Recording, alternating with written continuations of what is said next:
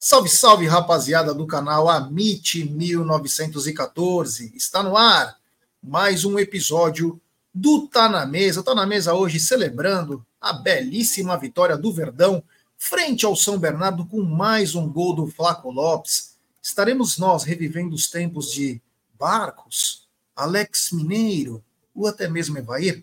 El Flaquito está imperdoável chegou na frente do gol, ele não tem dó, não. É, então, tem tudo sobre o jogo, tem mercado da bola, tem notícia importante sobre o Campeonato Brasileiro aí, que estão dizendo, será que vai acontecer?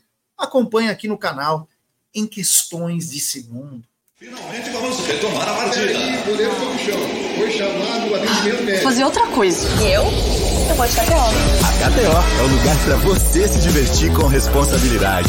Quer mais diversão? Vai de KTO.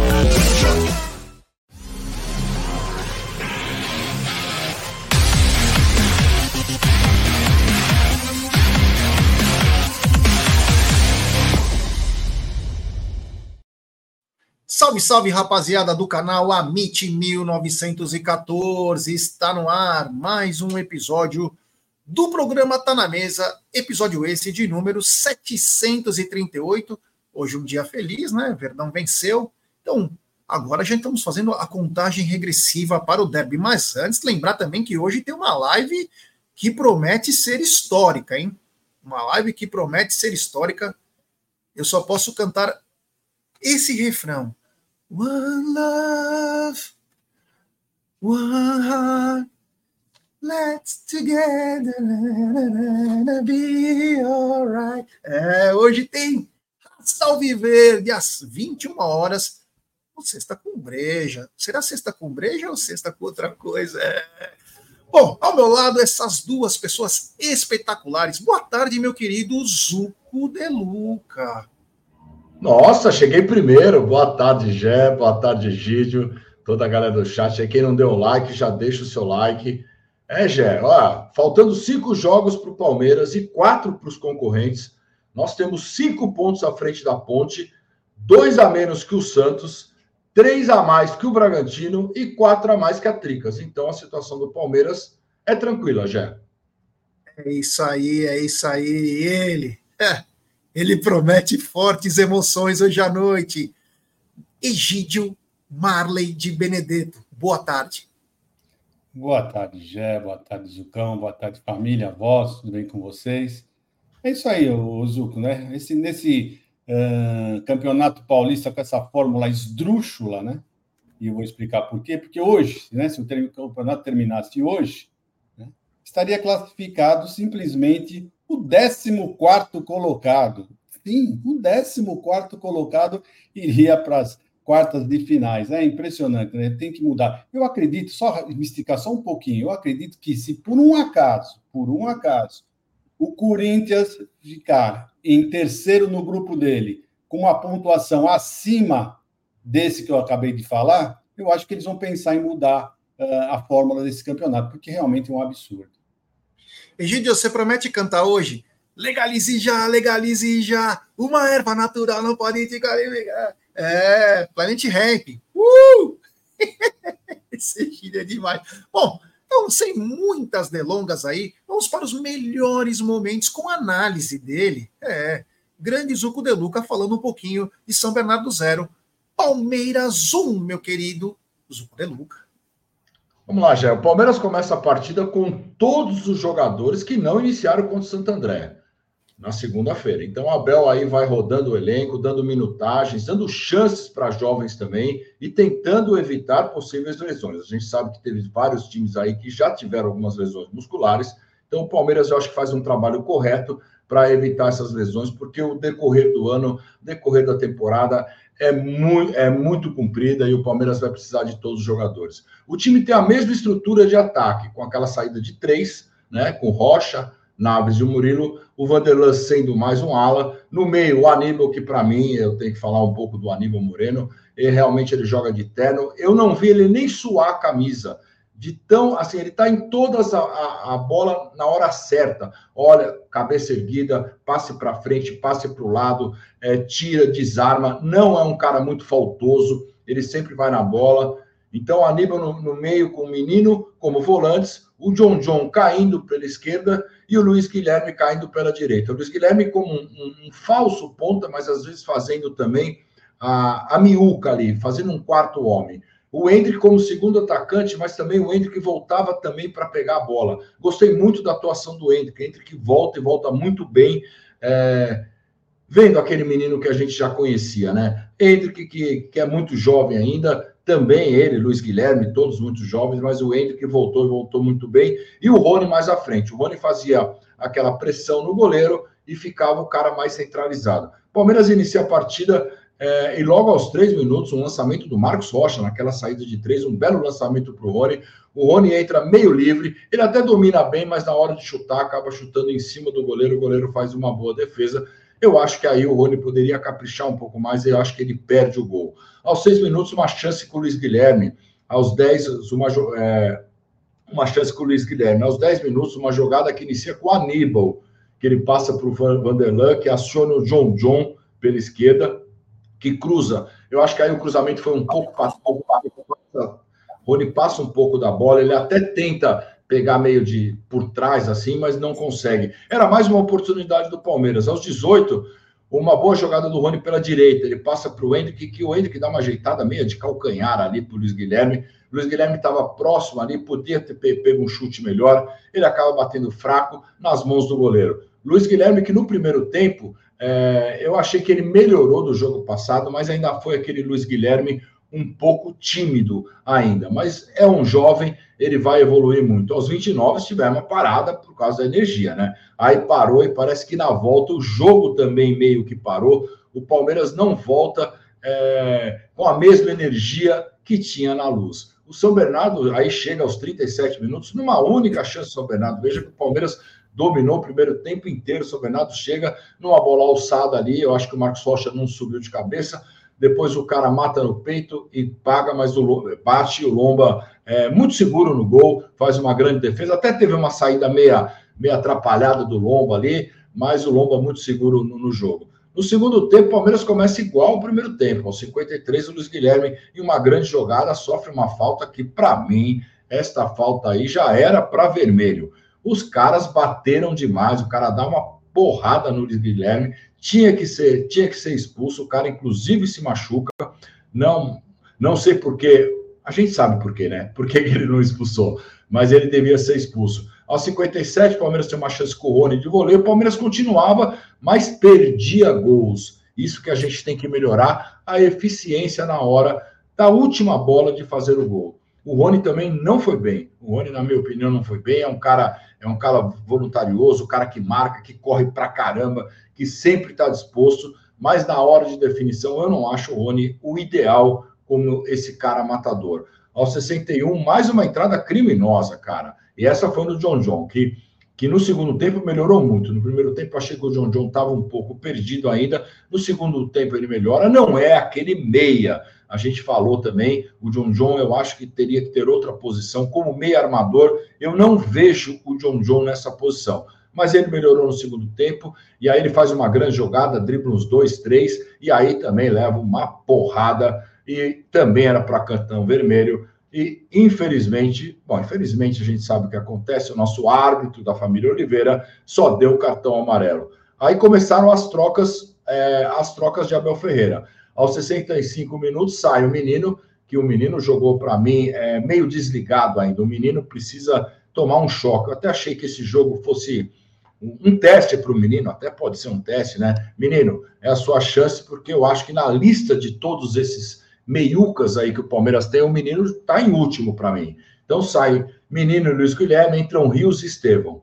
O Rios entrou bem naquele jogo, o, o Rios que vem fazendo uma temporada boa, e o Estevão, para mim, foi, foi a surpresa. Surpresa não, que a gente conhece o futebol dele, mas a surpresa de entrar num jogo no profissional e jogar muito bem, é, chamar a responsabilidade, foi para cima, sofreu falta, bateu falta, bateu escanteio. Então, Estevão, para mim, jogou, para mim, nesse jogo, jogou mais que o Luiz Guilherme. Ele foi mais útil no lugar do Luiz Guilherme. Aos 72 sai o Vanderlan e o Hendrick.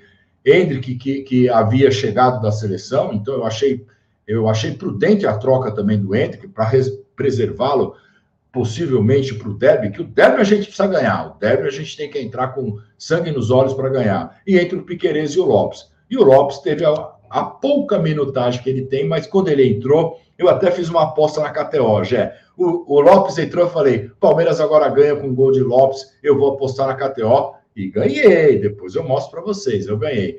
Aos 85 minutos sai o Marcos Rocha, que fez esse, essa saída de três, mas como lateral eu acho difícil o Marcos Rocha ser um, um, lateral como ala, e temos a estreia de, de Lázaro, que era para ter cinco minutos, acabou com mais sete, teve 12, uma estreia tranquila, até ajudou lá o, o Lázaro, que acaba entrando é, é, de lateral, né, meio de lateral, aí o Piquerez vai para terceiro zagueiro, e aos 87, a primeira assistência de Estevão como profissional. Isso é, é marcante, é uma coisa que fica marcado.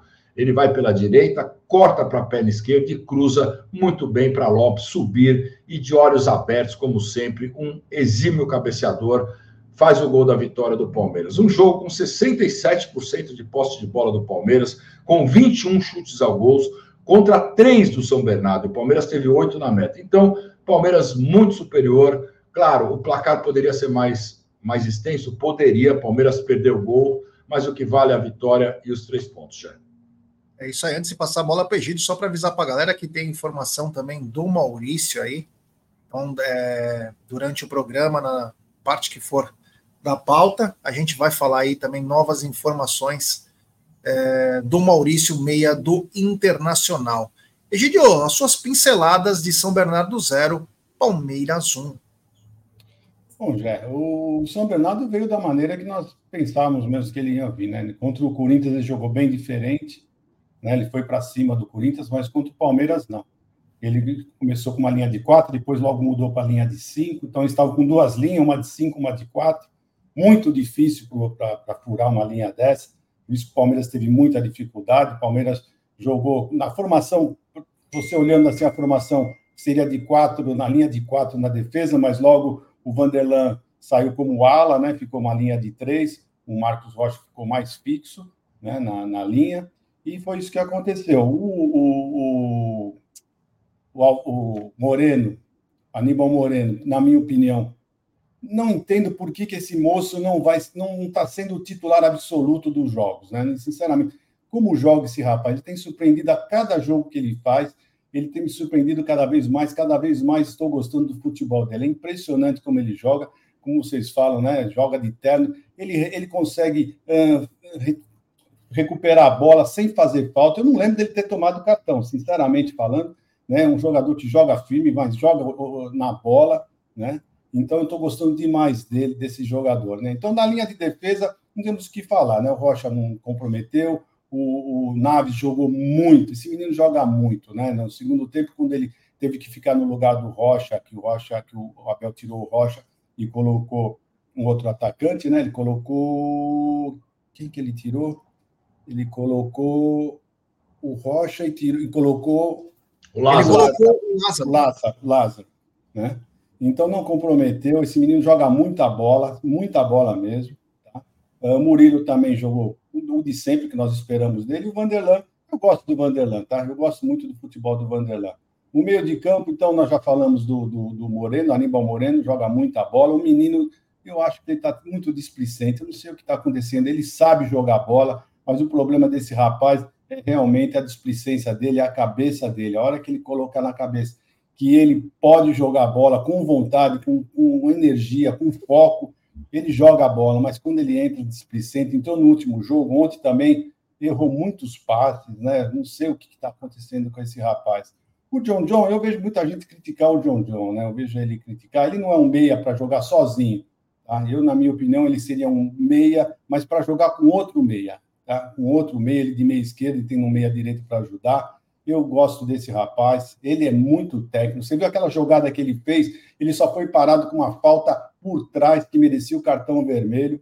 Ele tem técnica, sabe jogar bola. O que ele precisa aprimorar mais, eu acho que é o último passe dele. O último passe dele é o que está matando. Ele não está acertando esse último passe mas eu tenho ainda esperança, como o Abel falou na própria coletiva, ele tem esperança nesse menino, eu também tenho. Não vamos ficar forçando muito, eu tenho certeza que ele vai começar a atuar bem. E que mais nós tivemos? Tem o O João, o Aníbal, o menino, o Luiz Guilherme.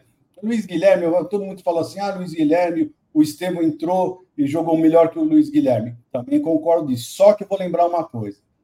Se o, o Estevam tivesse apanhado o que o, o Luiz Guilherme apanhou, o menino tinha o, Luiz, o Estevam tinha saído machucado. Pode ter certeza. O Luiz Guilherme é muito forte, é um jogador muito forte. Então ele aguentou bem as pancadas, apanhou muito, tá? Mas o, o, o Estevão não aguentaria as pancadas que ele sofreu. Pode ter certeza, se ele tivesse começado o jogo no lugar do Luiz Guilherme, ele já teria saído machucado, porque bateram demais. E o nosso juiz, depois nós vamos falar do juiz, deixou o pessoal uh, tirar a caixa de ferramentas e, e judiar os jogadores do Palmeiras. Lá na frente também o Hendrick. O Hendrick não tem o que falar. Na minha opinião, foi o melhor jogador do Palmeiras, jogando com muita vontade, muita raça, determinado. Não fez gol, mas lutou bastante. É um jogadorzaço, na minha opinião. E o Rony, o Rony, para mim, gente, eu acho que muita história, muito toquinho, querendo dar muito toquinho, muita coisa. Eu não gosto do Rony começando a jogar, sinceramente falando, eu gosto do Rony entrando uh, no, no, depois do, do andar dos jogos, que ele gosta de fazer de contra-ataque, o negócio dele é pegar a bola uh, num contra-ataque, esse negócio dele dominar, fazer um dois, ele não, não nasceu para isso, tá? Então, eu acho que o Rony devia jogar realmente no segundo tempo em contra-ataque. É isso, olha, esse aí é uma judiação que, que esse rapaz apanhou, é uma judiação. É isso, Gé, eu tinha que falar mais ou menos é isso aí. É isso aí, Gidião. Antes de eu dar minha opinião, tem é, superchat aqui do Vitor Bergo. Ele manda. Boa tarde, família. E esse burburinho do Maurício? Aí, o que acham? 7 de euros por 50%. Pela idade e qualidade, acho que vale a pena, apesar da porcentagem. Mas essa diretoria é ridícula. Obrigado pelo superchat. Daqui a pouco vamos falar sobre isso, tá, Vitor? Muito obrigado, viu, meu irmão? Porque tem informação nova, inclusive. Obrigado mesmo, do fundo do coração. Tem também superchat do Alegava. Gostei do Estevão. Abemos um quebrador de linha. Obrigado, meu irmão. Ele entrou bem mesmo, viu? Esse garotinho foi muito bem. Eu vou falar uma coisa para vocês. Primeiro, o, Everton Silva aqui tá mandando Zucão. Busão do Verdão passou na frente do parque em Jundiaí. É, será que é o feminino? É, o ônibus do Palmeiras passando hoje lá em Jundiaí, Zucão. O pessoal, ele tirou foto, disse. Legal. Nossa, deve ser. O pessoal, as meninas não, tão, não jogam lá, não ficam em Vinhedo? Vinhedo é caminho de Jundiaí. É, deve Vinhedo, ser. Jundiaí, não é? Eles jogam? Não, mas eles estão lá em, em Vinhedo. Elas estão em Vinhedo, mas, é, mas eu acho que jogam no Jaime Sintra, sim. Joga aqui no é. Jaime Sintra. Legal. Bacana. Um abraço ao Everton, que antigamente era o Covid boladão. É. Um abraço aí ao amigo. É, quanto a a minha opinião, a análise é o seguinte: eu gostei da escalação que o Abel fez, um time mais solto, gostei. Gostei do ataque do Palmeiras. Palmeiras começou bem o jogo, pelo menos até para a luz, né? Palmeiras foi bem aí, trabalhando bem. Gostei do Luiz Guilherme. Acho que falta caprichar, é um pouco afoito.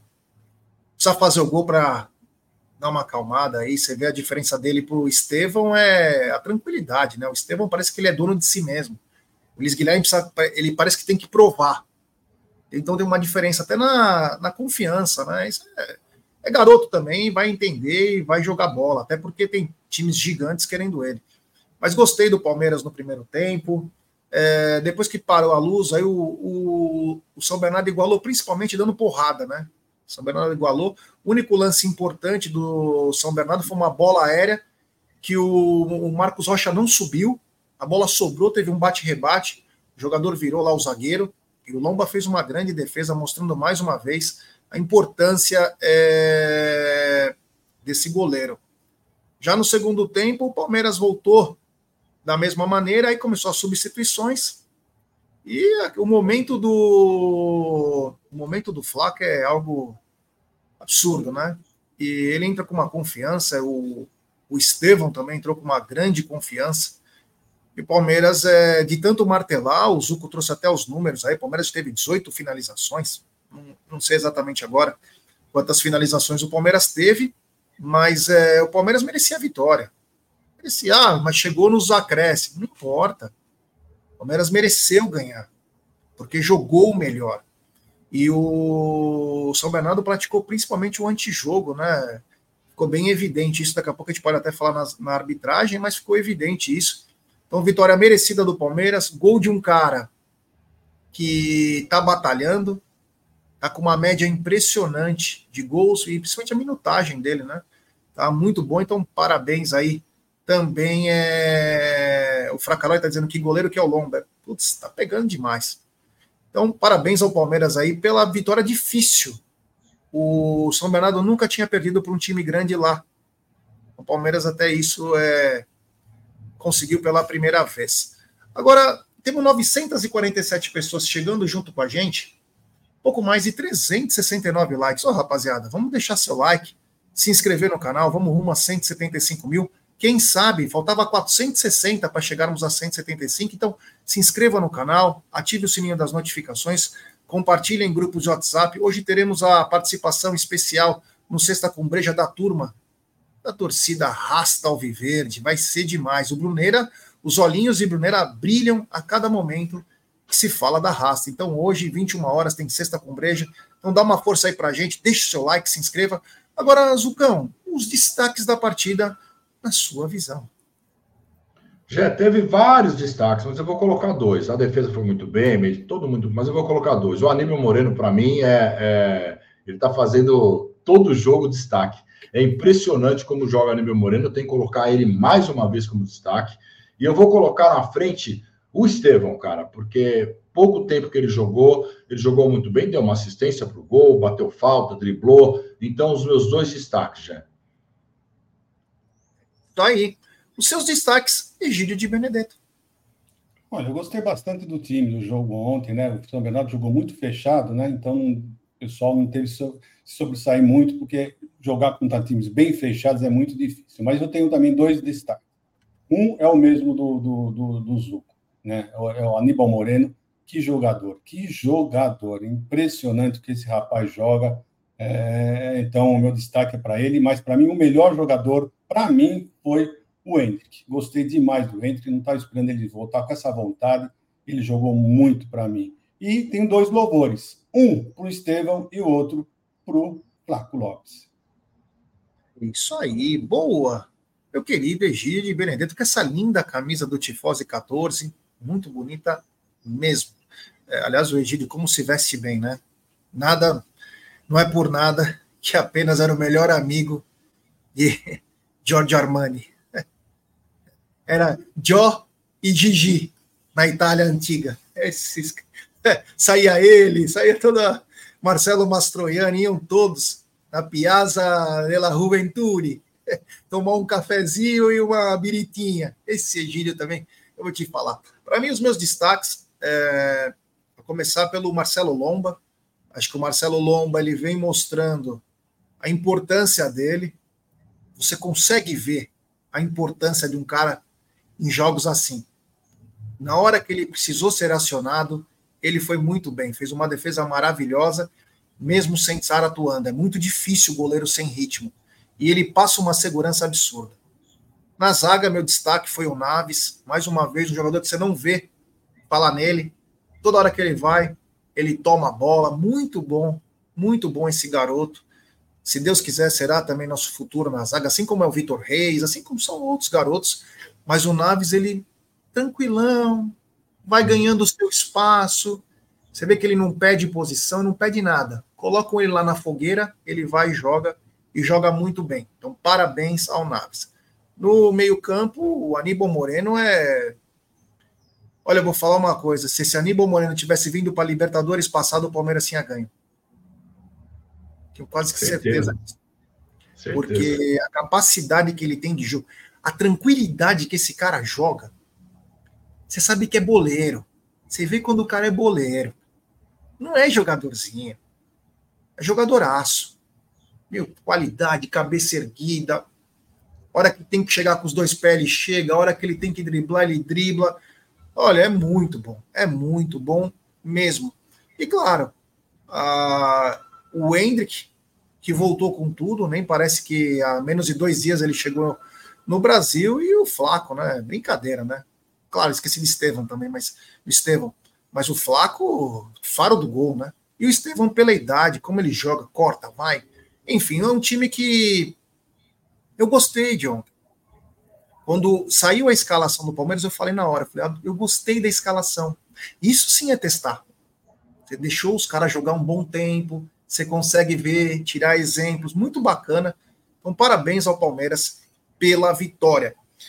Falamos do destaque, agora vamos para a parte mais triste, que são a arbitragem. Gostaria que o Zuco falasse sobre Luiz Flávio de Oliveira, que entrou no lugar do Flávio Rodrigues de Souza com uma lesão na panturrilha. Ele apitou a partida e vou te falar, hein? Eu fiquei preocupado, Zucão. Eu também fiquei preocupado com a integridade dos nossos jogadores, já, porque não pode, não pode acontecer isso. Desde o começo do jogo, os caras já batiam, ele, ele tinha que ser mais enérgico. Teve dois lances aí que nós falamos, que era cartão vermelho na hora, nem o VAR chamou também. O VAR poderia ter chamado, tem isso também, o VAR não chamou. Então, na parte é, é, disciplinar, lamentável. A, é, na parte do jogo, aquele possível pênalti do Hendrick, eu achei que não foi nada. Eu achei que o Hendrick acaba colocando o pé, ele que vai com o pé, com a perna em cima do cara. Então, eu não, também não daria o pênalti, mas ele não pode deixar o jogo correr do jeito que correu. E ele, a gente poderia ter jogador seriamente machucado. É isso aí, Gidião. Fala um pouquinho de Luiz Flávio de Oliveira. Olha, Jé, na parte técnica não tenho o que falar muito do rapaz, mas da parte disciplinar, sinceramente falando, ele deveria sair num camburão, porque não é possível deixar um time de futebol bater como eles bateram, e você vê que ele não tem critério. Você vê que eles não têm, ele não tem critério nenhum, porque para um, um, jogador de São Bernardo que dá uma bela de uma pancada por trás, né, muito forte, uma jogada muito forte, que para todo mundo seria um vermelho, o John John fez uma jogada, ele deu uma entradinha muito de leve, fez falta, fez, mas foi uma entrada normal, de leve, e ele também recebeu o cartão amarelo. Então você vê, ele não tem critério nenhum, porque se o John, essa falta do John John mereceu amarelo, com certeza, na, nas em duas faltas dos jogadores do São Bernardo, era vermelho direto. Não tem como você pensar diferente, ver diferente. Então foi nítido né, o que esse rapaz fez ontem, realmente não pode mais apitar jogo do Palmeiras, não pode. É o que eu falei no começo dessa live. Se fosse o Estevam que estivesse apanhando o que o Luiz Guilherme apanhou, o menino tinha saído machucado, porque ele não tem o porte físico que tem o Luiz Guilherme. O Luiz Guilherme é um rapaz muito forte, muito forte mesmo. E o, o Estevam já é mais franzinho. Se ele tivesse apanhado do jeito que o Luiz Guilherme falou, fatalmente esse menino tinha, tinha saído lesionado. Então, uh, o Luiz Flávio, para mim, foi péssimo, mas péssimo mesmo, Jé. Egídio, olha o carinho das pessoas com você. Egídio costumava frequentar uma pequena pracinha em Roma, onde só havia o Palazzo Poli. Depois de sua partida rumo ao Brasil, foi construído um monumento em sua homenagem, a Fontana de Treve. Olha que bacana. São... É. Agora, só para. Tirando que a Fontana de Treve não está numa praça, mas tudo certo. Vamos em frente. É, mas é o carinho né, das pessoas com o senhor. Quanto ao Luiz Flávio, para mim ele foi mal, né? Foi mal na parte disciplinar mesmo. É, duas entradas criminosas, criminosas aí, que poderiam ter ocasionado a lesão tanto do Luiz Guilherme quanto do John John. E ele falhou, né? Ele falha toda a semana, né? Mas é premiado sempre com escalações. Basicamente, é isso. É... Bom, continuando aqui, o Júnior Corrêa está falando uma, tem uma crítica aqui, ó. Ele manda. É, já eu assisto todos os dias a sua live. Vejo que vocês precisam ter paciência com os atletas, principalmente de outros países, como o Flaco. Vocês pediram até para devolver ele, emprestá-lo. Olha, eu não lembro de ter pedido para devolver. Eu lembro, sabe o que, Júnior?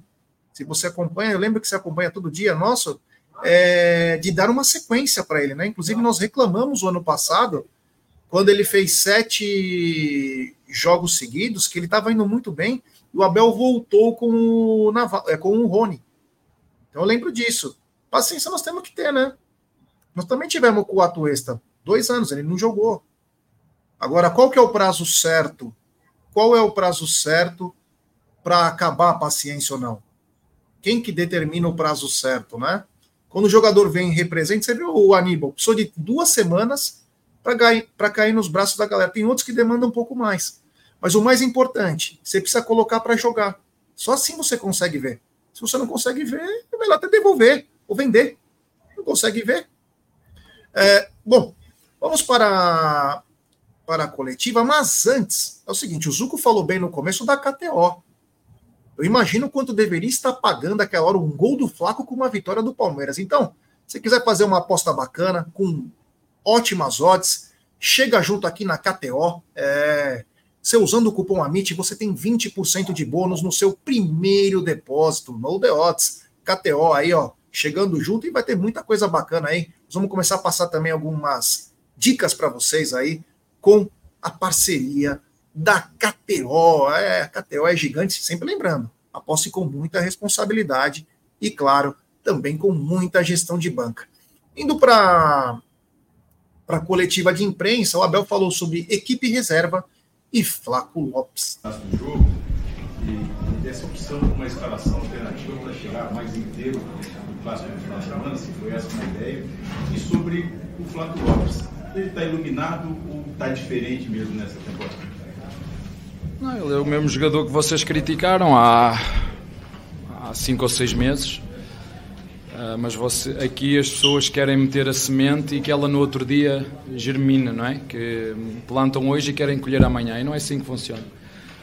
Ninguém cresce de um dia para o outro. Uh, nós sabemos o que é que fomos contratar, sabemos a idade que ele tinha, sabemos o potencial que ele tinha. A nossa função aqui é exatamente essa. Acho que vocês já perceberam que a nossa função é um, comprar jogadores um, e trabalhá-los e fazê-los crescer. Essa é a nossa função enquanto clube.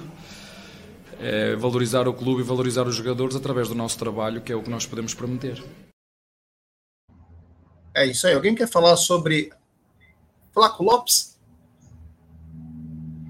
Não? Não, pode seguir já. Tá bom, então. Agora o Abel fala sobre as 150 vitórias que ele e sua comissão conquistaram com a vitória de ontem. Você e sua comissão técnica é, alcançaram a marca de 150 vitórias no Palmeiras em 261 partidas. Isso não é um título, não é um troféu, mas eu imagino que seja uma marca significativa para você e para sua comissão. O que, que, você pode falar sobre isso? O que isso significa para você? Zero. Para mim significa zero. Se isso desse um título, significava muito, mas não significa zero. Jogámos Supercopa Tivemos a oportunidade de ganhar este jogo, nos 90 minutos não ganhamos, perdemos, o treinador é pardal, o treinador não percebe, o treinador não sabe substituir. Futebol aqui é assim, futebol aqui, futebol não tem memória. Futebol é o momento, é o que e o agora. Portanto, eu não, isso são números que são bonitos, mas é para vocês, eu não, se isso fosse um título, eu corria atrás disso. Se isso, se ao final de 150 jogos desse um título, eu corria para esse. Mas não dá nada, não, não, não me dá nada. Portanto, hum, eu tenho necessidade, como disse ao teu colega no, antes do jogo, de provar todos os dias a mim mesmo que mereço o lugar que ocupo, de desafiar os meus jogadores com novas dinâmicas e nova forma de jogar, que é ousada, que é criativa, que, hum, que obriga os jogadores a ter que, que ser muito agressivos no momento de bola e no momento da perda de bola e desafiá-los. Como eu disse, eu costumo dizer que eu costumo estar sempre a comparar que hum, quando estás muito tempo com, que é o meu caso, com a minha esposa, tenho que ser criativo, eu não posso fazer sempre as mesmas coisas, não é? Então é o que eu faço com a minha equipa igual. Tenho que fazer a mesma coisa, mas melhor. Criar desafios, criar surpresas, eh, criar formas de, de surpreender sempre a minha esposa, que é para ela não, não me largar, não é? Portanto, é o que eu faço com os meus jogadores, exatamente a mesma coisa. É que eles sintam que o treinador está aqui para os ajudar, que é muito grato a esta equipa pela forma como eles se dedicam e aceitam as ideias do treinador e ganhando ou perdendo, todos somos responsáveis por tudo e e estes dois jogos, mesmo o último que empatámos, foram dois jogos, na minha opinião, de, de grande qualidade, de grande nível, grande intensidade, muito volume ofensivo e hum, continuar, continuar assim a insistir e esperar que o resultado um, seguramente que mais vezes vai ser nosso favor se jogando da forma que jogamos. É isso aí. Eu queria só é, falar sobre essa parte aqui da fala dele de 150 partidas. Depois eu vou tentar pegar na internet para saber, porque é o seguinte: eu sigo na Europa, o único time que eu sigo é o Napoli, né? E o Napoli, mesmo jogando futebol lindo, fazendo grandes campanhas, inclusive foi campeão italiano, o Napoli tem trocado todo ano de técnico, por N motivos, ou um motivo particular, ou um outro motivo. E o Abel fala que ah, aqui no Brasil vocês falam que é pardal, mas eu gostaria de saber lá em Portugal, na Espanha em outros lugares, quanto tempo esses técnicos estão no comando? Porque ele fala de uma maneira que somente no Brasil é que tem esse tipo de problema. E eu não acredito nisso honestamente. Eu acho que em todos os países, sem ser os grandes times que mantêm ainda, como tinha no passado o Arsenal e o Manchester United, todo mundo está trocando técnico, né, Egidio? É, mas eu não acho que bem assim, não, o que, o que, o que ele quis falar, sinceramente falando, eh, nessa, nessa parte eu acho que não é isso que ele quis dizer, hoje é sinceramente. O, o, o Abel ele tem uma, algumas manias que ele fala aqui sobre, sobre algumas coisas, como ele falou, por exemplo, do, dos torcedores. Né? Ele sempre fica falando dos torcedores, que os torcedores ficam criticando tal, mas aí ele fala, mas é uma minoria, é uma minoria, mas é uma minoria, então nem vamos falar. Se é a minoria, nem tem que dar importância para a minoria, nós temos que dar importância para a maioria. Né? Então é uma coisa que eu acho que ele devia deixar de falar. E quanto a isso aí, os outros técnicos da Europa, sinceramente, eu não acompanho, não sei se eles trocam muito ou não, né? Mas acho que é onde ele vive, ele está falando de onde ele vive, assim, a gente sabe que é isso mesmo, aqui troca toda hora de técnico, você tem que estar tá falando uma coisa que só ele não está sendo, ele não está sendo trocado, já está há um bom tempo, é, acho que é ele, Voivoda, e eu acho que okay, o técnico do São Bernardo. O resto tá, realmente está sendo, a troca está sendo intensa. Quer falar alguma coisa, Zucão, sobre essa fala do Abel? 150 vitórias da comissão portuguesa? Não, primeiro 150 vitórias é uma marca importante, né, Gê? Acho que é uma marca importante. Claro, é, é, o que ele falou: não dá título, não dá. A gente precisa sempre buscar título, é isso que o torcedor quer. A gente sempre vai atrás do título, mas é uma marca significativa e importante. Uma questão de troca de técnicos, eu acho que no Brasil sempre foi assim. Sempre foi muito mais fácil você demitir um técnico do que demitir dois, três, quatro jogadores. Ficava muito mais barato. Eu acho que com a chegada de alguns profissionais estrangeiros, isso começou a mudar um pouco. Então, todo mundo acho que está começando a abrir os olhos que o projeto é, é, importante, que o trabalho a longo prazo é importante. A gente sabe como que é difícil um trabalho a longo prazo num time grande, como o Palmeiras, o Corinthians. A gente sabe que é difícil realmente. Mas se você der oportunidade, claro, tem trabalhos que logo no começo você vê e você fala, não vai, não vai dar liga, como foi o Mano Menezes aqui. O Mano Menezes começou no dia seguinte, a gente falava, já está demitido, não vai dar liga. Mas quando você vê que o trabalho pode ter, é, é, que é um trabalho bem feito, eu acho válido você dar oportunidade. Eu acho que isso começou, claro, o Abel eu acho que só ficou no Palmeiras até agora porque ganhou. Se ele não tivesse ganho aquela Libertadores do, contra o Santos, possivelmente a Copa do Brasil depois, talvez o Abel não estaria aqui. Mas ganhou. Então eu acho que a continuidade é muito importante. E eu, eu acho que ele pega nisso, porque ele não vê o trabalho dele, ele vê dos outros, né? A gente vê as trocas. Quando começar o brasileiro, tem até aquelas apostas: qual vai cair primeiro? Quantos técnicos? A gente chega na vigésima rodada com praticamente todos os times trocando de técnico. É isso aí. Tem um superchat aqui da queridíssima Donise Meirelles. Ela manda: esse juiz deveria ser impedido de apitar nossos jogos. Ele e o irmão dele, o irmão dele de comentar. Bem lembrado pela Donise. Obrigado, Donise. Obrigado pela força e mande um abraço para o Maestro. É. Agora, o Abel fala do derby com técnicos portugueses. Só uma observação, quer dizer que você é o mestre do futebol e também dos relacionamentos, muito legal. Vamos aprendendo a cada dia. Abel Ferreira. É, no domingo teremos mais um derby com dois técnicos portugueses. Isso deve ser um motivo de orgulho para vocês, portugueses, estarem aqui comandando times tão importantes, né? Diferentemente do Antônio, o Abel atravessa o Atlântico, assume um gigante do futebol brasileiro e se consagra rapidamente, vira ídolo. O Antônio veio como auxiliar do Gesualdo, depois ele segue carreira solo, treina times médios do futebol brasileiro e agora assume o Corinthians. Queria que você falasse um pouquinho do seu compatriota e desse adversário, porque quem joga são os jogadores, mas os treinadores fazem parte do espetáculo, são personagens. Olha, eu vou falar daquilo que eu conheço, que é da minha equipa e da forma como nos preparamos para cada jogo. Sim, sei que é um jogo importante, é um derby é um jogo que está muita coisa em jogo, mas nós vamos preparar o que sempre fazemos: é olhar para os jogadores que temos, preparar a nossa equipa.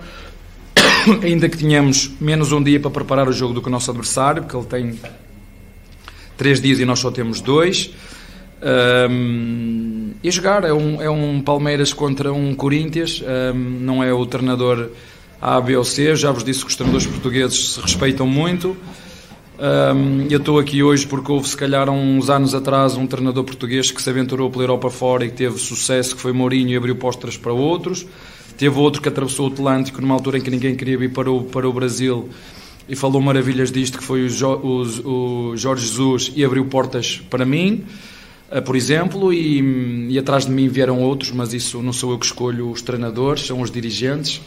Eu acho que a competência dos jogadores e dos treinadores não tem nacionalidade e hum, se ele é português, é, nós temos aqui uh, treinadores de várias nacionalidades, portugueses, argentinos, brasileiros, todos com qualidades e características diferentes, também é bom para, para, a, para, para a competição, mas hum, nós aqui não temos tempo para estudar os treinadores, temos tempo para estudar as equipas e a partir de hoje vamos nos dedicar àquilo que é o estudo do, do Corinthians, agora com, com o novo treinador, um, e perceber como é que nós vamos preparar a equipa para chegar a domingo, jogar como sempre fazemos, do início até ao fim para ganhar o jogo, é isso nós vamos fazer.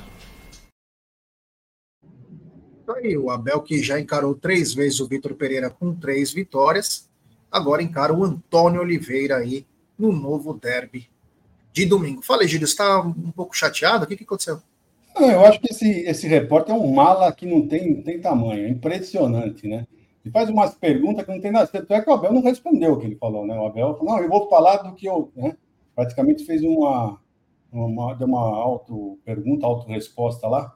Porque da outra vez também ele fez uma pergunta, não sei porque ainda dão um microfone para alguns jornalistas, né, que não acrescentam absolutamente nada para perguntar, né? Tem uma oportunidade, o Abel, a única hora que o Abel fala é essa hora e não dá mais entrevista nenhuma para ninguém, você tem a oportunidade de conversar com o Abel e ficar fazendo umas perguntas que não tem nada a ver, não sei porque ainda dão um microfone para ele. É, é, só isso que eu queria falar, porque não é possível, né? Não é possível isso. É isso aí, temos 1.100 pessoas nos acompanhando e 610 likes. Vou pedir para a galera deixar seu like, se inscrever no canal, ativar o sininho das notificações, vamos rumo a 175 mil. Lembrar que hoje tem rasta, amanhã devemos, devemos ter live, no domingo tem tudo sobre o derby, Palmeiras e Corinthians. Zuko, você quer falar alguma coisa sobre o derby dos técnicos portugueses? Não, ele foi bem na resposta. E, e, é bom porque ele fala que o derby é um jogo importante, que ele sabe da importância. Ele não fala como o Felipão, né? Tem que ter raiva, essa coisa toda, mas ele fala da importância. E claro, não ia ficar falando do técnico caindo em alguma armadilha. Ele foi muito bem na resposta já. É isso aí. Ele fala agora também sobre uma análise rápida no futebol. Abel, tudo bem? Boa noite. Vinícius Bueno da TV Globo. Uh, você falou agora um pouco sobre as análises aqui no futebol brasileiro serem. Eu estou muito incomodado aqui sentado porque não consigo, não tenho aqui tanto aquela, aquela senhora que eu não gosto aqui me sento, eu não consigo meter os joelhos debaixo do. Estou aqui a sentir mesmo, mesmo mal, mas pronto. Desculpa. Você falou mais cedo sobre essa é, velocidade nas análises do futebol brasileiro, quanto as análises são precoces e podem queimar atletas, né? É, infelizmente. Atletas, treinadores, presidentes, diretores esportivos. Aqui, há, eu tenho que dizer isto, desculpa dizer-vos isto. Eu tive uma conversa com o Hendrick há pouco tempo e disse: Olha, tu vais para um sítio onde a imprensa é tão ou mais agressiva que a brasileira, que a espanhola. E não sou o que eu digo, são os treinadores que já lá tiveram. E, e vocês são um, um elemento que passam informação e que às vezes transformam os nossos rivais como se eles não trabalhassem como, eles, como se eles também não, não se esforçassem, se não tivesse. Esqueçam a qualidade técnica. O Brasil de, foram, foram campeões a última vez em 2022. Dois. 2002, desculpem. 2022 foi o ano passado. A jogar em 3-5-2. Ok? A jogar em 3-5-2. E as pessoas, ao longo desse tempo, não chega só ter técnica, qualidade técnica, que é o que o brasileiro tem de sobra. Estou sempre a dizer isto aos, nossos, aos meus jogadores. O jogador brasileiro, tecnicamente, é o melhor jogador do mundo. Só que os fatores de rendimento não é só a técnica. Técnica, tática, física e mental. Se eu só for bom tecnicamente, estou a perder 3-1. 3-1. 3, técnica. tática e física, 3-1. Eu posso igualar. E às vezes nós, e eu tenho a, tendência de dizer aos meus jogadores, não olhem para as expectativas do que a imprensa cria. Porque um jogo, ele é aberto a qualquer uma das equipas a ganhar. E cada vez mais, e admiro-me que vocês não, não cresçam nem evoluam nisso, a Itália, há dois anos atrás, ficou fora do Campeonato da Europa, eliminados pela Macedónia. O Brasil foi agora eliminado. Isso significa que nós temos que dar um passo em frente, significa que a técnica só não chega. É preciso um grande espírito de grupo, é preciso deixar o ego em casa, é preciso trabalhar para a equipa, é preciso viver como nós vivemos em sociedade. Não é cada um por si. É uns a correr pelos outros. Eu corro por mim, eu corro por ti. Eu estou disposto a sacrificar-me pelo outro. E as equipas e as seleções nacionais que conseguirem criar este espírito estão mais próximas de ganhar. Por isso é que a gente vê o Marrocos que fez a, o campeonato do mundo que fez o ano passado. É pela qualidade técnica que tem, com todo o respeito que eu tenho por eles. Não é o ponto forte deles, mas as outras três são fortíssimos na, organiza na organização, na tática, na física, na vontade, nas capacidades volitivas. São muito fortes. E por isso que vocês, nos, vocês podem ajudar muito o Brasil se vocês escolherem informação, respeitar o adversário. Mas sim, respeitamos, mas não tememos. Outra coisa é subjugar o adversário, dizer, não, já ganhamos 3 ou 4, isto já está feito. Isso não, não é correto, nem ajuda o jogador brasileiro nem o futebol brasileiro, porque não é assim. Porque o futebol brasileiro é mega competitivo. E nós temos que encarar todos os jogos da mesma, da mesma forma. O São Bernardo ganhou aqui ao Corinthians, o São Bernardo foi empatar a casa do, do, do Red Bull Bragantino, uma equipa fortíssima. Fortíssima. Eu disse isso aos jogadores: não sei se vamos conseguir ganhar esse jogo, preparem-se.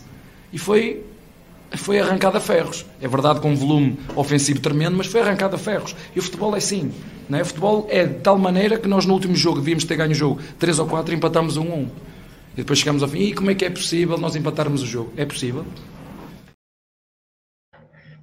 É isso aí. Ele falou sobre um pouco da análise, né? Tem mais duas perguntas importantes dele aí. Ele fala do Estevão e também das crias da base e também como jogar o derby.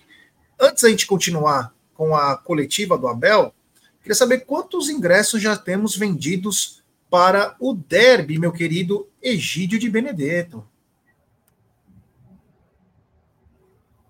Sem som. É isso aí.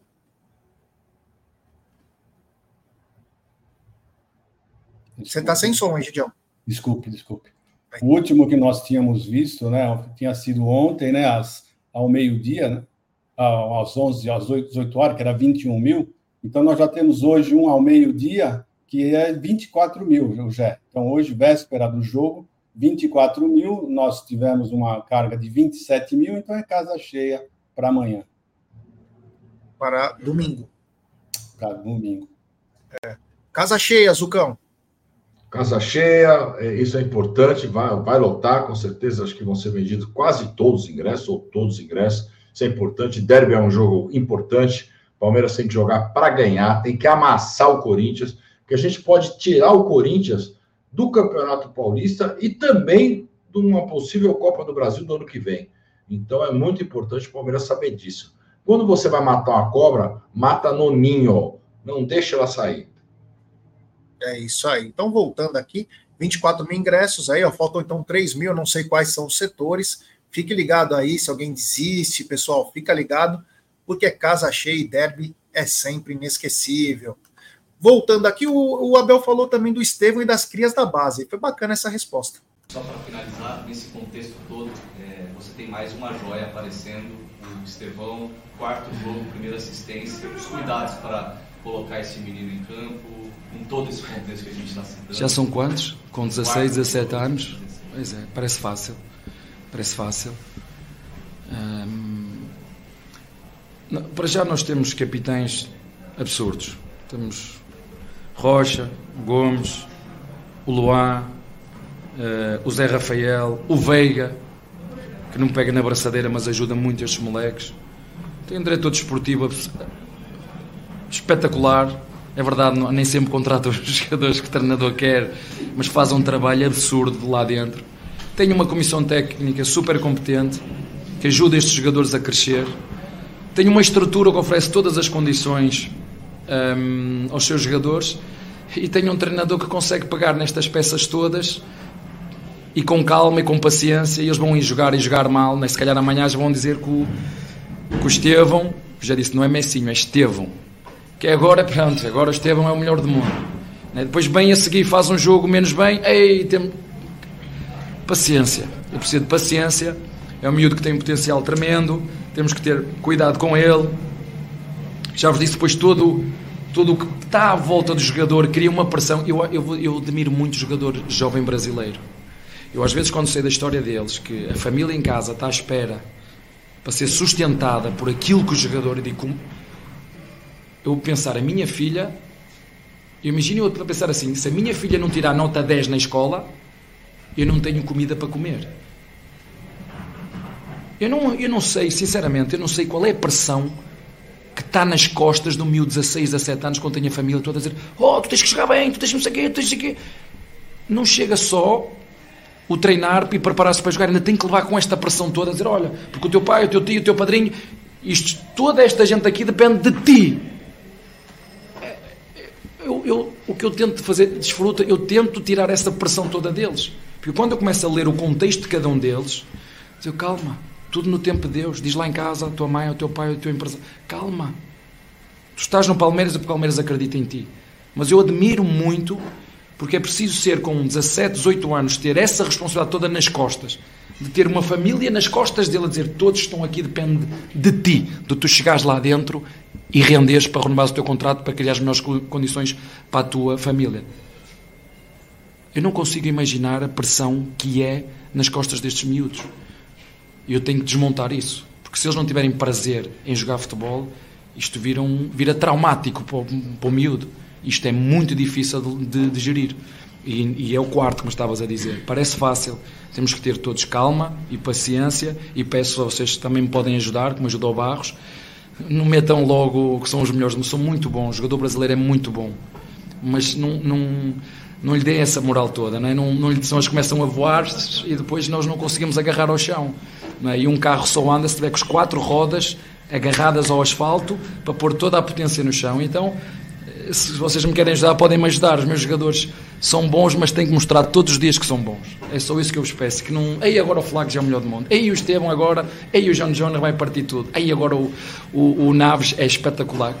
Calma. Nós temos de estar todos os dias a provar o nosso valor. É isto que o Palmeiras nos exige. É isso aí, ele falou da base aí do Palmeiras. Alguém quer falar alguma coisa sobre isso? Ah, eu quero, Gê. Ele falou, ele falou muito bem, eu acho que das duas. Desculpa, Gidio. Ele falou muito bem das duas perguntas, cara. Aquela parte de tática, física, mental e técnica, muito bem. E, e, falou também dessa outra parte dos meninos, né, dos miúdos, dos capitães do time, da importância que esses caras mais velhos têm sobre esses meninos, de ajudar os meninos. E, e isso é muito legal quando a gente ouve, porque esse time está há três anos continuando a, a, disputar em alto nível. Isso é muito difícil. E esses caras ajudando esses meninos e da paciência que a gente tem que ter. O, falando do Estevão, você vê que é um menino que começou a entrar agora. Aos poucos ele vai pegando minutagem, vai sentindo o gostinho de jogar no profissional. E com certeza vai dar muitas alegrias para o Palmeiras. Já. E aí, Gideão? Não, eu só, só ressaltar que ele falou que a diretoria não, não contrata nem sempre os jogadores é. que ele pede, isso é importante frisar, né? Porque então me mostra que ele pede sim jogadores de qualidade e a diretoria não entrega o que ele pede. Esse é um ponto que nós deixamos, temos que deixar bem claro. E outro ponto é que às vezes muitas de nós esquecemos realmente o que ele falou, né? A responsabilidade que o menino de 16, 17 anos tem. Nós não sabemos aquele, a quantidade, né? Nós sabemos que existe isso, é, é assim mesmo que funciona. A quantidade de pessoas que dependem dessa pessoa. Então, sabe lá como é que fica a cabeça do, do menino, e muitas vezes nós esquecemos isso, por isso que às vezes tem dia que eles estão aqui, tem dia que não estão. É para se pensar o que ele falou nessa resposta, eu gostei bastante, viu, Jé? É isso aí. E para finalizar a coletiva, ele fala como jogar o derby. Abel, boa noite. Gustavo Soler da Rádio Bandeirantes. Com relação né, ao jogo de hoje, você praticamente teve que comandar o Palmeiras em três tempos, né? Primeira parte, a pausa por causa da queda de energia, o segundo tempo, o Palmeiras sempre manteve um grande volume de jogo. Você falou com relação também ao tempo de descanso, o Corinthians um dia a mais e já projetando esse derby na Arena Barueri, como trabalhar também, porque é difícil, acredito para você, trabalhar em cima de um adversário que toda hora você olha para a área técnica e é uma pessoa diferente, é um treinador diferente, fala, ele tem outras ideias, ele pensa outras coisas. Como trabalhar para o conjunto do Palmeiras contra um time que está mudando novamente o seu estilo de trabalho por chegar um novo treinador e você vai ler algumas coisas que o Antônio Oliveira fez no Cuiabá e aquilo que você já viu no Cuiabá e que ele pode tentar te surpreender nesse derby? É uma boa pergunta, sim senhora, com, com muitas cascas de banana aí pelo meio. um, o que eu posso dizer do Corinthians é que é um, é um clube histórico, apesar de sermos grandes rivais, nós precisamos um do outro. O Corinthians precisa de São Paulo, o São Paulo precisa de Corinthians, o, e o Palmeiras precisa, desculpem, o Palmeiras precisa do Corinthians e o Corinthians precisa do Palmeiras, o Palmeiras precisa de São Paulo, São Paulo precisa do, do Palmeiras, o Palmeiras precisa do Santos, precisa do Red Bull, porque são equipas fortes, com história, com, eu gosto de jogar em jogos com, com torcidas fervorosas. Agora as questões uh, de gestão de clubes, eu tenho uma opinião, mas eu vou guardá-la para mim. Eu acredito que cada pessoa dentro dos clubes fazem o melhor que podem e conseguem para dotar os clubes com todos os recursos. Um, é um jogo diferente, eu sei que é um jogo diferente. Um, um, tem um treinador novo que está -se a adaptar, os jogadores estão. Duas vitórias dá muita confiança a uma, a uma equipa. É um derby, nós sabemos como é que são os, os derbys. Mas nós vamos preparar o jogo, vamos falaste em questões interessantes, vamos procurar perceber como ainda foi hoje, por exemplo. Eu estava a contar que o, São Bernardo viesse com uma linha de 5, começou com uma linha de 4, depois o jogador lesionou-se passou por uma linha de 5. Um, e os nossos jogadores foram capazes de rapidamente se ajustar a, essa, a, essas dinâmicas, sem perder aquilo que era o nosso caudal ofensivo.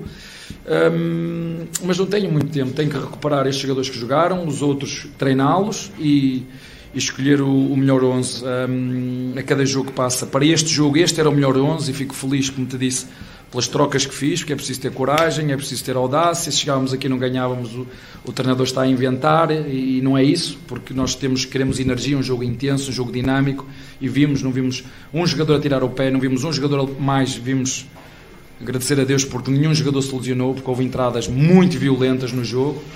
Ainda bem que ninguém se, se magoou um, e depois também dar aqui também os parabéns, eu não sei quem foi o técnico ou os técnicos, que também merecem, em menos de 30 minutos puseram a torre a torre a, a, a funcionar e já estava com o pensamento brasileiro, pô, vai ter que adiar o jogo, não sei quando é que vai ser este jogo, não sei o professor, calma que vai dar certo. Ah, ok, vai dar certo, vai dar certo, pronto. A luz lá veio, fiquei todo contente por a luz vir, porque se este, nós não conseguimos acabar o jogo hoje, não sei onde é que íamos encaixar este jogo, né, que já é difícil eu sei que é difícil encaixar o, o, o calendário, é difícil, mas hum, ainda bem, correu tudo bem. Dar os parabéns aos técnicos que em menos de 30 minutos puseram a torre outra vez a funcionar. Acho que foi um jogo super agradável de quem assistiu em casa, emocionante. E fica aqui o registro, a nossa equipa mais uma vez a tentar até ao fim a vitória e fomos justamente desta vez um, premiados com um resultado e com três pontos por aquilo que produzimos, que tenho que o dizer, eu acho que merecemos um resultado bem mais elástico. Um, estamos com crédito sobre os golos, temos, estamos a dever aí muitos golos, mas vamos sempre procurar a cada jogo melhorar e, e, o importante é a nossa equipa continuar com esta dinâmica, com esta intensidade e jogar sempre para ganhar, sabendo que não vamos ganhar sempre, mas um, é isto que nós queremos ver, é isto que o nosso torcedor quer ver e mais uma vez agradecer aos nossos torcedores e dizer-lhe mais uma vez que a estrela deste clube é o símbolo e somos todos nós e a contar com o apoio deles uh, no Barueri para nos ajudar, como sempre têm feito, e ajudar todos os jogadores quando, como eles dizem, a ganhar ou a perder, nós vamos sempre estar lá para te apoiar. É isso que nós pedimos a eles, que deem o, vosso, o melhor deles, que nós vamos procurar fazer aquilo que também sabemos, é dar o nosso melhor do primeiro ao último segundo para jogar para ganhar. Obrigado. É isso aí, Abel falou então os preparativos para o derby aí, esse derby que promete fortes emoções. Agora vamos levar essa última notícia aqui que chegou agora sobre o Maurício. É, o Maurício é, do Internacional. O Palmeiras tentou contrata, tenta a contratação dele, né? O Inter parece que pediu 8 milhões de euros por 50%. Supo, aí você vê como que as coisas. Ontem foi falado que o Palmeiras tinha tentado oferecer 7 milhões e até o Breno. Depois desmentiram a proposta, mas falaram que não aceitavam o Breno. E hoje, o jornalista Danilo Lavieri do UOL diz que o Palmeiras é, já conversou com o staff do atleta e que o staff do atleta diz, se eu não me engano, é o André Cury, é o Juliano Bertolucci, um dos dois é o, agora esqueci quem que é o empresário dele, diz que o Inter está querendo vender na, na, nos olhares do Palmeiras que o Inter quer vender para a Europa, porque pensa que se vender para o Palmeiras está deixando um rival mais forte, né? Então é só manter no time, né? Se, se o problema é esse, é um sambari também para falar que não vai contratar, bota lá o dinheiro, se já está meio que, que certo isso aí, né, o Egidio? 8 milhões de euros pode não ser uma quantia pequena, mas eu acho que você tem que atender. Aliás, o Abel já aprovou a contratação do Maurício. O Palmeiras tem que se esforçar um pouquinho também, né, Gidião? É, mas o valor também não é, não é pouco, né? 8 milhões por 50% é um valor, acho que razoável, um valor justo até. Né?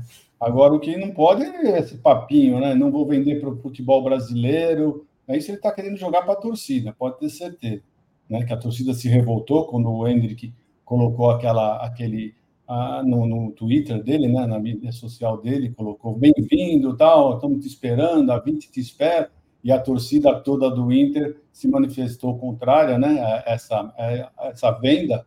Então ele está tentando é jogar para a torcida, é isso que para mim é o que está aparecendo, porque vender para o mesmo valor para o Brasil ou para lá, eu acho que dinheiro é, não tem cor, né? Então é isso daí. Eu acho que o Palmeiras, se tiver realmente contratando, tentando essa contratação, está indo muito bem. Espero que se concretize, já. Agora é o seguinte, né, meu querido amigo Zuco, essa história está mal contada, porque o Palmeiras diz que o Inter vê para uma venda para a Europa, só que já fechou a janela dos grandes centros. Então vai vender para onde? É isso que eu ia falar. Então. História estranha, né? Aliás, tudo que envolve negociação do Palmeiras tem histórias. Ó, oh, o Inter vê que tem que vender para a Europa, mas já fechou a janela lá, vai vender para quem? É, e, e, depende muito do jogador, né? Se, se, às vezes o Maurício quer ficar aqui, o Maurício quer jogar no Palmeiras. Então, eles estão fazendo tudo isso porque o Maurício já deve ter externado que quer, quer jogar no Palmeiras, quer, quer fazer a negociação. Então, o Inter está fazendo, eu acho, né? Apenas opinião apenas feeling, está fazendo tudo isso para não ficar mal com a torcida, se por acaso a contratação se concretizar com o Palmeiras, e aí fala, ó, oh, a gente tentou a venda para a Europa, aquela coisa toda, mas não foi possível, tá no Palmeiras. Eu acho um bom jogador, já. Eu acho que o valor é um valor justo, como a gente falou. Tem revenda, ele é novo ainda, tem revenda, pode melhorar muito o futebol dele. E eu acho que vai ajudar muito o Palmeiras, tanto para ajudar o Veiga como para substituir o Veiga. Então, se der certo, claro, qualquer um que dê certo a gente sempre vai apoiar, mas se o Maurício chegar, será muito bem-vindo. É, cara, assim, tem que fazer um pedido do Abel, né? O Abel pediu para trazer o Maurício. Traga, se esforce para fazer isso. Não fique inventando desculpas toda hora. Tudo é mais difícil para o Palmeiras, parece que é um parto. Na hora de vender, rapidinho, né? Você nem tá sabendo, já vendeu o Kevin, já vendeu o Arthur, já vendeu o Beltrano, o Ciclano, já foi todo mundo embora. Na hora de comprar, não.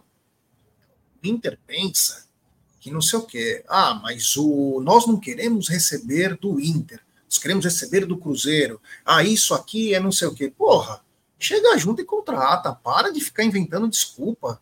Sabe? Não sou até bem. Você tem um baita de um treinador aí e não aproveita o que ele tem de melhor. Sabe? Tem umas coisas também que não dá para entender. Mas o que dá para entender é que hoje, 21 horas, é, 21 horas, teremos Rasta, a Rasta Alviverde, uma das torcidas do Verdão, com a gente lá no estúdio às 21 horas, no Sexta com Breja. Será que será apenas Sexta com Breja? E não saberemos, mas vamos esperar. O Egídio já fica vermelhinho, né? É, Egídio Larica. É isso aí. Bom, galera, então quem não deixou seu like, ó, temos 793 pessoas que deixaram like, 1.100 na live. Pô, rapaziada, vamos dar like, pô. Vamos dar like, se inscrever no canal, ativar o sininho das notificações. É, vamos chegar junto aí, porque precisamos da força de todos vocês aí para nossa live ser recomendada. William Santos está dizendo, Gé, olha a live, os comentários, olho, mas está no meio de uma coletiva aí, não dá como eu ficar olhando tudo. Zuko, muito obrigado, valeu.